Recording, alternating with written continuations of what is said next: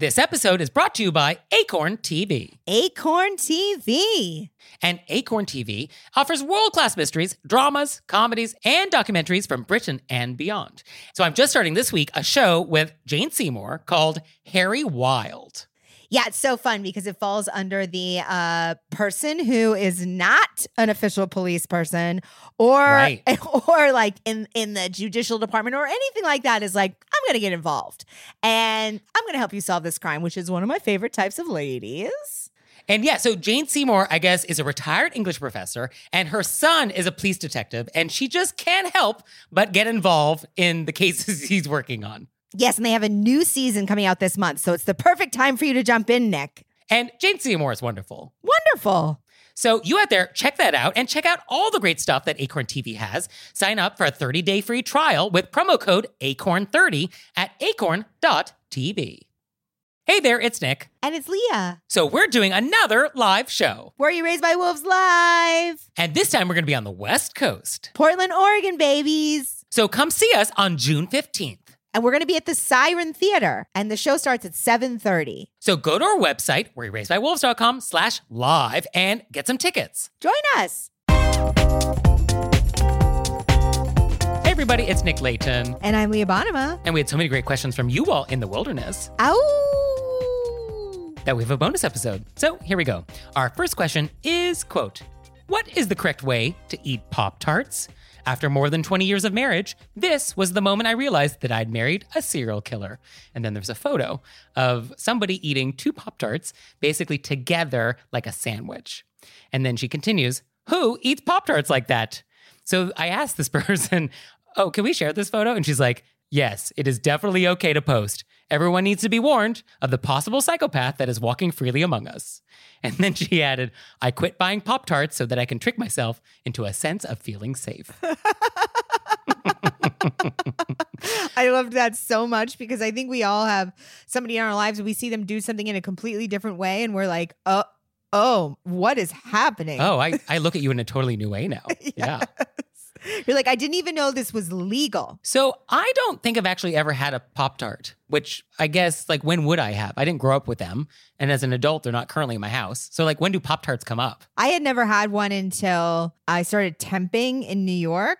Okay. And then I would stop at like a bodega to grab a coffee. And then I saw they would sell single packets. So they have 2 Pop-Tarts. Okay. And I was like, I'm going to give this a shot. You know, I'd always seen commercials and heard about them. And they just kind of look chalky. Is that sort of accurate? I mean, they are a party. It's so much sugar. It's a lot of sugar. Yeah. And then if you toast them, which I don't think they're toasted in that Sammy that he made. In this photo, they are not currently toasted. They seem to be raw out of the package. And I mean, I would eat them raw, but toasted is like a whole other level because it's the warm, sugary, melted goodness. But I would sort of pick at it and then have it with my coffee at my temp desk. So I've done both. I've never eaten it like a sandwich. Mm-hmm. I've never seen that happen. Yeah, so I was looking into how people eat Pop-Tarts and a lot of actually interesting variations on the theme. Some people are making s'mores out of them. You know, you use the Pop-Tart instead of the graham crackers. I thought, oh, that's interesting. Oh, wow. That's a lot of sugar. Some people make ice cream sandwiches with them. Oh, wow. Which also feels like a lot of sugar. Somebody actually butters it and then microwaves it. What is happening? So because I guess the pastry part is sort of the blander part. And so this gentleman on YouTube, which I'll link to in the show notes, was saying that like by buttering it, it makes it more delicious, which I mean, I think that's probably true. So I can't argue with that. Buttering everything makes it more delicious. Right.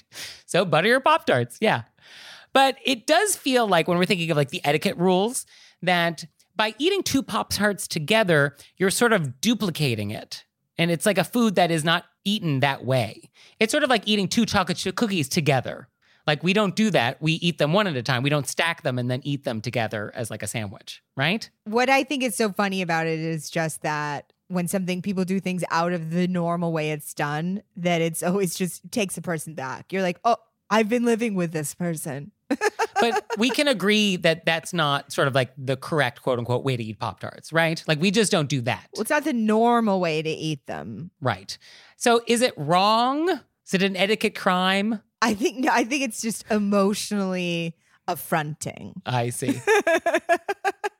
The same as when that somebody wrote in about the person who bit into the Kit Kat. Oh, right. Yeah. Like a Jaws on a boat. Right. As opposed to breaking them apart. Like, I wouldn't lock them up. You know what I mean? They're not going to jail, but you're like, what does this mean about you? Yeah. And so what does it mean? What does it say about the person that eats Pop-Tarts this way? They're a rule breaker. They don't care about society's boundaries. That's what this says. They are lawless. Right. And then if they do this, what else are they capable of? Man.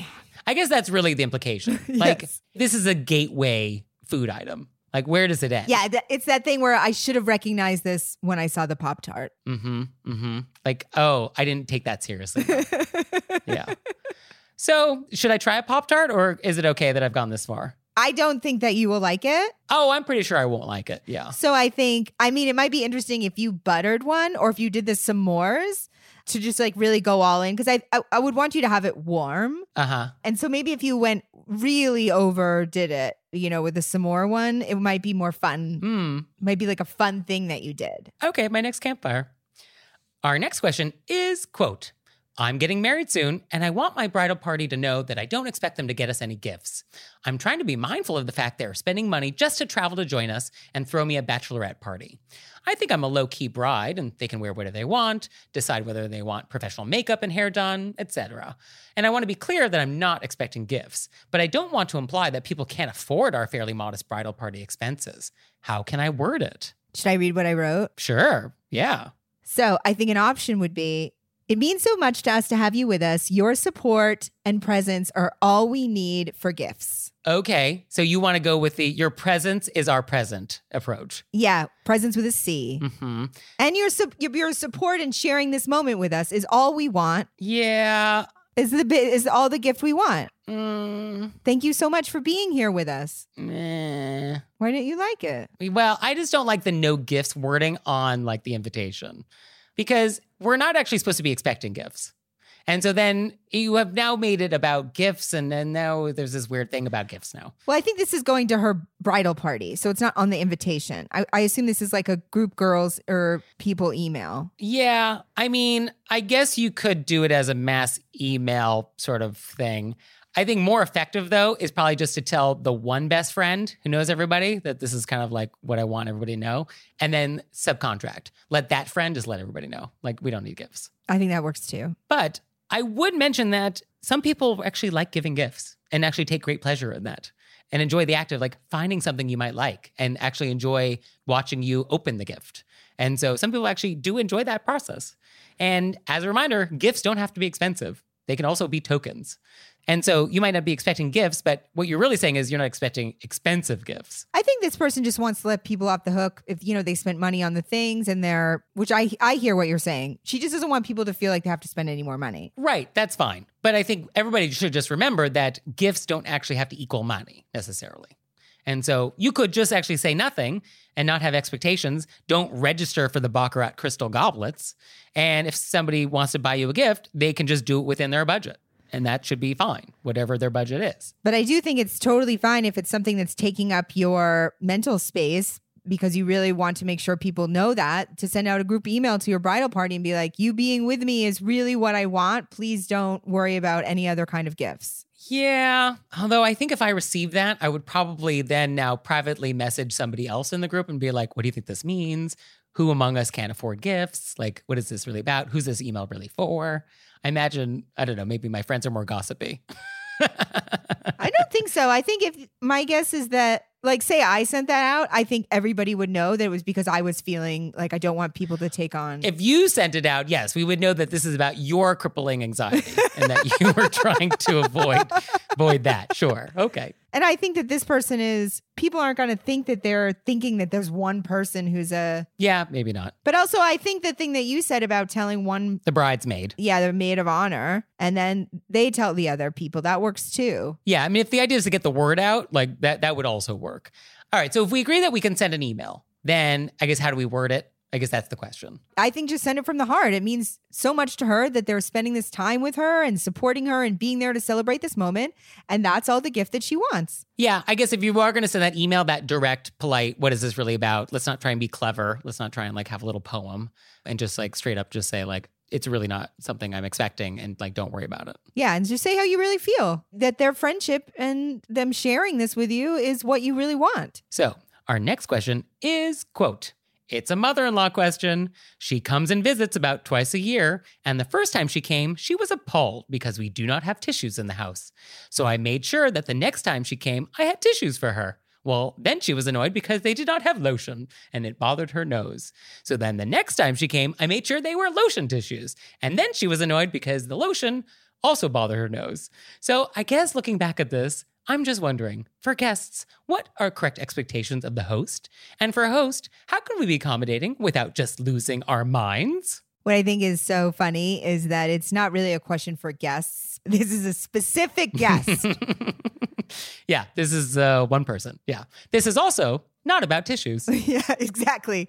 It's always going to be something. So it's not like a friend is over and is like, what's up with your tissues? Right. And then your friend comes back and be like, this isn't my lotion. I don't think that would happen outside of this specific guest we're talking about. Yeah. I mean, there are just relationships that we have where you can't win. You just can't win. You will never win. You will never be able to win here.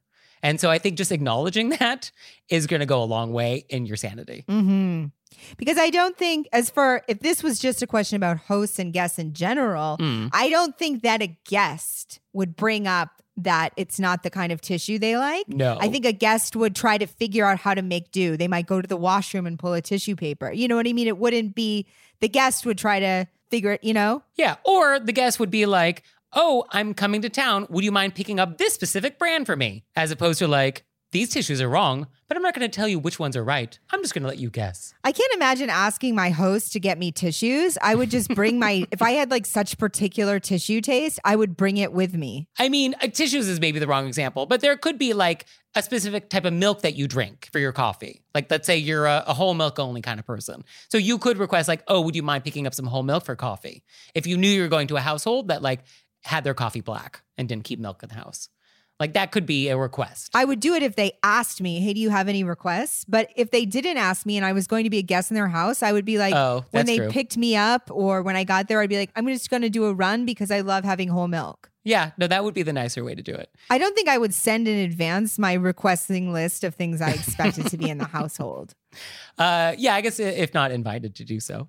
So yeah, what do we do about this mother-in-law? I think what you said is perfect. That it just in the acknowledging that it's always going to be a thing. Yeah. And if there's some way in one's mind to know that this is just their behavior and somehow find a way in your person to be like, this isn't about me. Yeah, this is not about you. Well, actually, I mean, this is about you. It is about you. This person doesn't like you. Yeah, but there's nothing you can do about it. They're going to behave this way. Probably not. Yeah.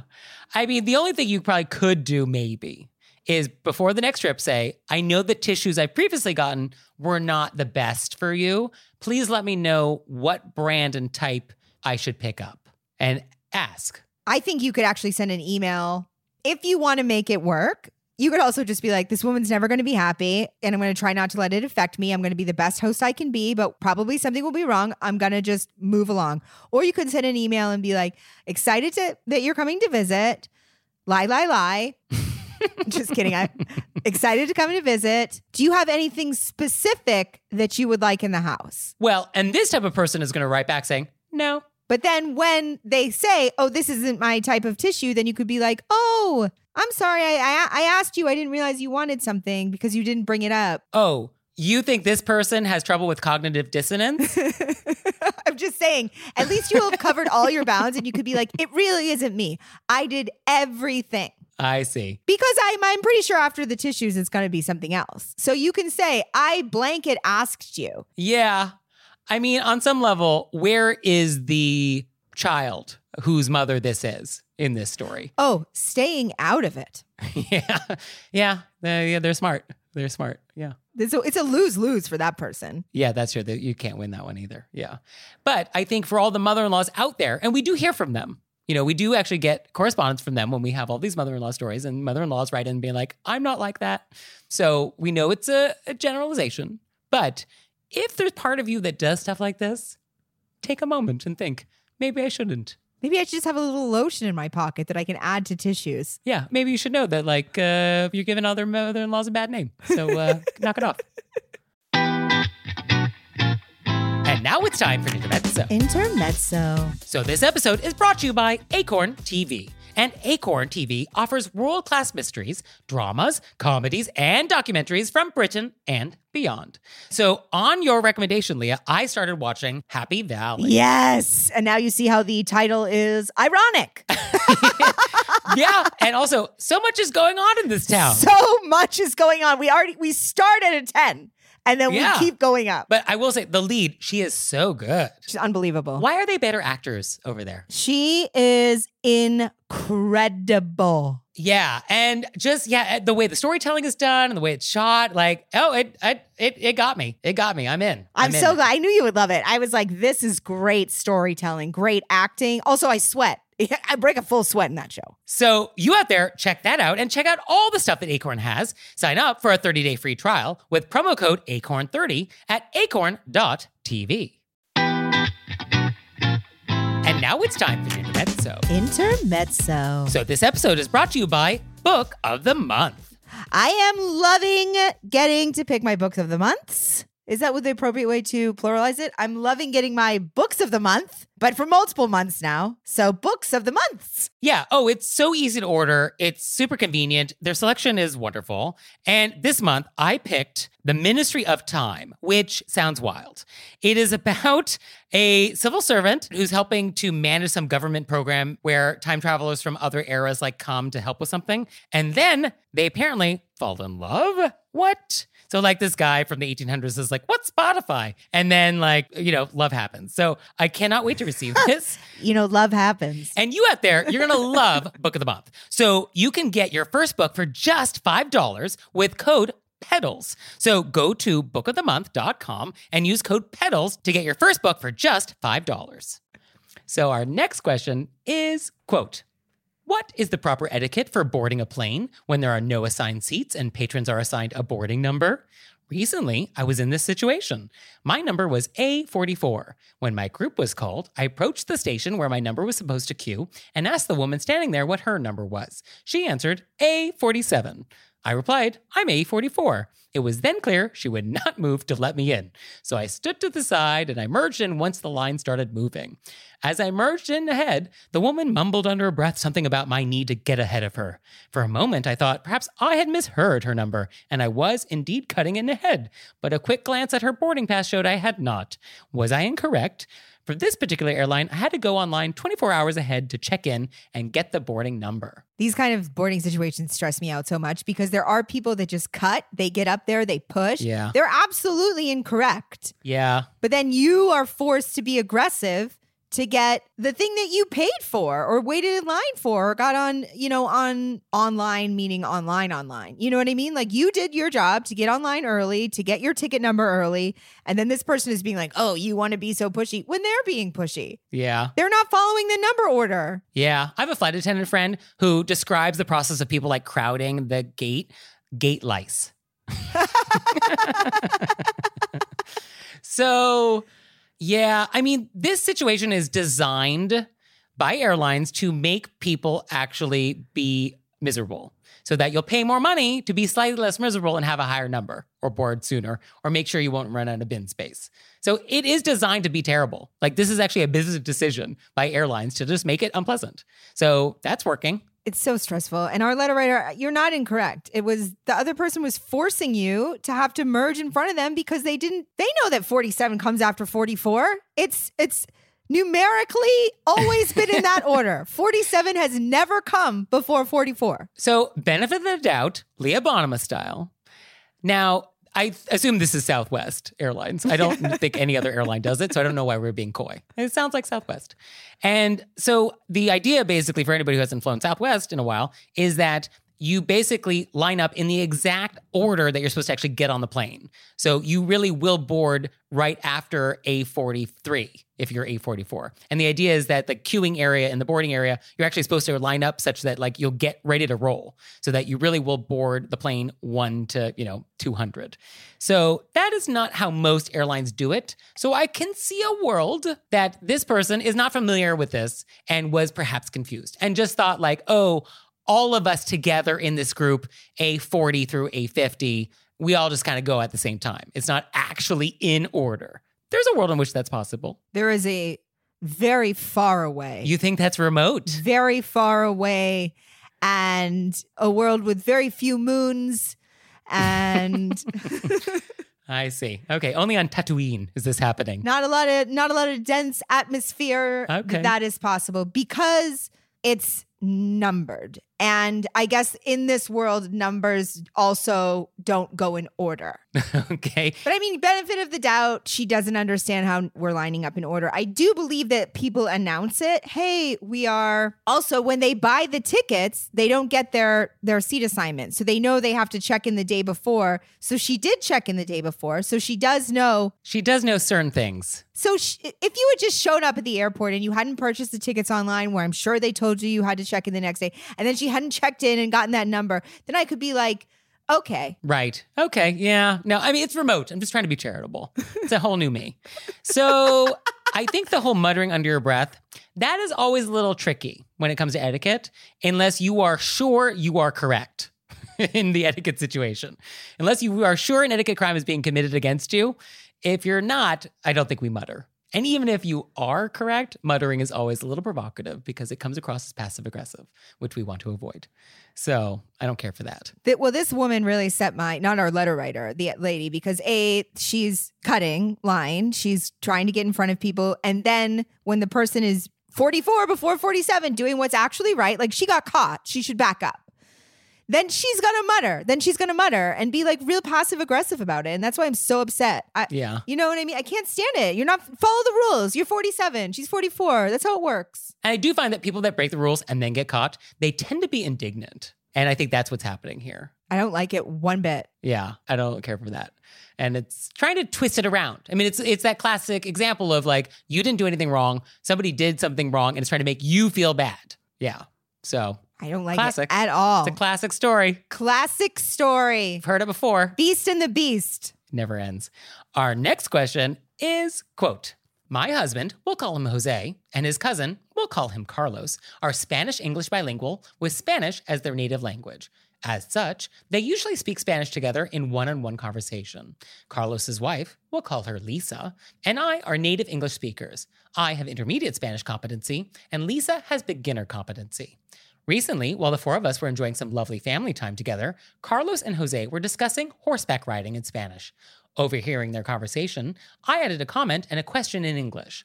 Lisa quickly began to answer my question in detail, but it soon became obvious that she thought the conversation had been about cooking and was providing a great deal of information that was completely unrelated to the topic at hand. Carlos, Jose, and I were then faced with the dilemma of whether we should point out this misunderstanding to Lisa or leave it unaddressed and move on to another topic. It seemed as though each of the three of us were waiting to see if anyone else knew what the correct course of action was, resulting in much awkward eye contact. Ultimately, we defaulted to moving on to another topic without addressing the misunderstanding, although I fear that Lisa may have picked up on our discomfort. How does etiquette dictate that a situation like this should have been handled? Should we have ignored this misunderstanding and moved on to a different topic like we did? Or should the misunderstanding have been addressed? And if so, what would the most appropriate, kind, and delicate way to do so have been? Your advice would be greatly appreciated. This question is so interesting because I feel like it so much depends on who Lisa is as a person. Okay. And my relationship with her. Okay. Elaborate. Like I have friends. I understand what our letter writer is saying. Like when there's three people who sense something is off and then you feel guilty that the other person doesn't get what the three of you are thinking, oh, she misunderstood the word. Right. So you don't want that person to feel bad. You don't want the person to feel bad. Is it worse that the person would feel bad later that everybody knew, or that if you corrected it now when you don't want to correct somebody? But then that's why I think it sort of is like, is I have a lot of friends that they're learning a new language. They want to be like, oh, I think you thought that we were talking about this, and this is actually the word for that. Yeah. I mean, I think you got to jump on these things as soon as they happen. Right away. And they don't get better the longer you wait. Yeah. It's got to be right away. Yeah. It needed to be like, oh, Lisa, we were actually talking about montar a caballo, not bistec a caballo. And then just like, that's that. And actually, have you ever had bistec a caballo? No, I haven't. It's this Colombian thing. It's where you put like a sunny side egg over a steak. It's very good. Oh, no, I haven't had that at all. I don't know what horseback food conversation they were having, but I just assume it's bistec a caballo. I mean, It seems plausible. Like a solid guess of what it is. Yeah, because it's not there's nothing wrong with the fact that she got it wrong. No. So that way you could just point it out. Yeah. But it has to be done right away. Right away. And you just do it in a nice, non-judgmental way, which is like, oh, Lisa, we were actually just talking about horseback riding. And then she'd be like, oh, I heard blah, blah, blah. And then we move on. But yeah, the waiting, and then now we're keeping secrets. And now Lisa's like, oh, what is wrong? Like, I don't know why they're all being shifty-eyed. Like, that's uncomfortable. I also think that sometimes, for me, I know I'd be like, oh, maybe I was wrong. Maybe I got that wrong. And then I would go into my head and be like, maybe she's right and I'm wrong. And then I'm like, what is happening? And then 5 minutes has passed. So that's why I totally understand why that happens. Yeah. I also think for, like, if Lisa was brand new to the group, you know what I mean? Lisa's married. Right. She's married into this family, like with you, and like you guys are all relatives. Yeah. And so I think it's totally fine. Yeah. Like, oh, it's Lisa, totally fine. We were talking about horseback riding. And I think as a person, like I like learning a new language. I like to know what word I thought was another word. Yeah. I mean, I think this is a learning opportunity as well. The key is just like, are you doing it in a nice way? No, I think that's what it is. Just presenting it like non-judgmentally. And then also I do think that what I was trying to say is that some people like to learn and they don't feel embarrassed in front of, and then some people get very embarrassed. And so that would be a key part to the equation for me. What type of person is it? So if Lisa is somebody who is embarrassed easily, though, I think it's still better to embarrass her early and quickly rather than later. So either way, I think we arrive at the same place. Or it's just move on faster or correct faster. Move on faster. Yes. If we moved on real fast such that there was no like awkward silence or shifty eye glances, then that is an option. Yeah, I'll give you that. Well, I'm saying if you've already moved on, then move on. Right. Yeah. You can't go back. Don't go back. Don't belabor the point. Yeah, you can't go back. Be like, oh, actually, yesterday. Do you remember yesterday? When we had that conversation? When you said biblioteca? And it was actually not. I just want to let you know. I've been thinking about it for 24 hours. Well, speaking of biblioteca, our next thing is something we got from a listener, which was, quote, I recently came across this amusing article about someone returning, after 32 years, a library book. The note that accompanied it was rude, don't you think? What would have been the proper thing to do in this situation? Also, note the book title. And so the book is titled Manners Make a Difference. And the note is a little yellow post-it note and says, sorry, just 32 years overdue. Call it Catholic guilt. Smiley face. So what do we think of this? I think it's such a funny picture that it's the book being Manners. Yeah, it's poetic. And just to be clear, it is rude to borrow things and not return them. And that does include library books. So if anybody out there has library books that are overdue, return them, please. That is polite. For some reason, I immediately felt like this person didn't realize they had it and they found it. Yeah, of course. Yeah, no, they weren't actively keeping this Manners book. They weren't actively hiding it. For 32 years. So that was sort of somehow implied in that photo to me. With the idea of Catholic guilt? Yes. So the Catholic guilt part, are they guilty that they kept it for 32 years? Or are they feeling guilty about returning it? I think what the person who wrote the sticky note is saying is basically like in their mind, they're like, how ridiculous that I would return this after 32 years, but I have to return it because I have Catholic guilt. Oh, I see. I can't just keep this book forever. I must return it. Yeah. Even though it's already been so long, I'm going to have to return it now that I realize that I didn't do it because I have Catholic guilt. Okay. That's my reading. I mean, I think you should also just return it, and it has nothing to do with feeling guilty. That's just the correct thing to do. Yeah, but I actually wrote that exactly. I wrote that. I think we should all want to return things, not just because we feel guilty. Like guilt should not be the emotion that is required to make us like return our neighbor's lawn clippers. But I mean, also if it motivates you to get that done. Yeah, I guess whatever it takes to get the thing returned. Yeah, I guess we'll take guilt then. But I think it would be nice to not just return the book, but pay the fine. Yeah, I think you should pay the fine. I I think that would be nice for this poor library that has been missing this book for 3 decades. I wonder what the fine is on that. Funny you should ask. So I looked into that, and this actually took place in Eastern England, so it was in pounds. But if you translate to dollars, it's about $1,100. Oh, wow. So serious fine for 30 years, but I think this library probably could use $1,000. So something to consider if you really feel guilty. You might want to write a check. What do you think our letter writer finds to be the rudest part? I think our letter writer is bothered, and I'm a little bothered by it, by the casual nature of the Post-it note. The smiley face. It feels like the weight of the apology is not sufficient for the crime committed. Oh, I understand. Feels like they're taking it a little lightly. And I want a little more repentance out of this. I want a little more like, I'm so sorry that this happened.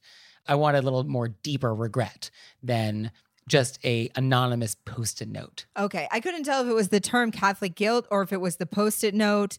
So that's why I just wanted, I always want more. I'm like, I want more details. I want You're more greedy, about Leah. Your feelings. I'm greedy with our letter writers. Give me all the details. But I think that's probably what was rude about it, is that it was sort of a little too casual. And I think we want a little more thoughtfulness. And I think it's that lack of thoughtfulness. Like, you were already thoughtless by forgetting to return this book. And you've just sort of compounded that by just sort of tossing the book back with a Post-it note, being like, sorry. Which ironically is about manners. They clearly didn't read it. Because if they read it, they probably would have finished reading it and returned it 32 years ago. So they just never got around to it. At least they brought it back. Although I actually looked into this manners book, and it's so antiquated and outdated that it's this is not a useful reference material anymore. They could have brought that one back and then also gifted the library a new one. Yeah, there was just a lot of missed opportunities here, but oh well. So do you have some etiquette questions for us that are overdue? Let us know. Send them to us and we'll waive the fine. You can send them to us through our website, whereyouRaisedByWolves.com, or you can leave us a voicemail or send us a text message, 267-CALL-RBW. And we'll see you next time. Bye. Bye.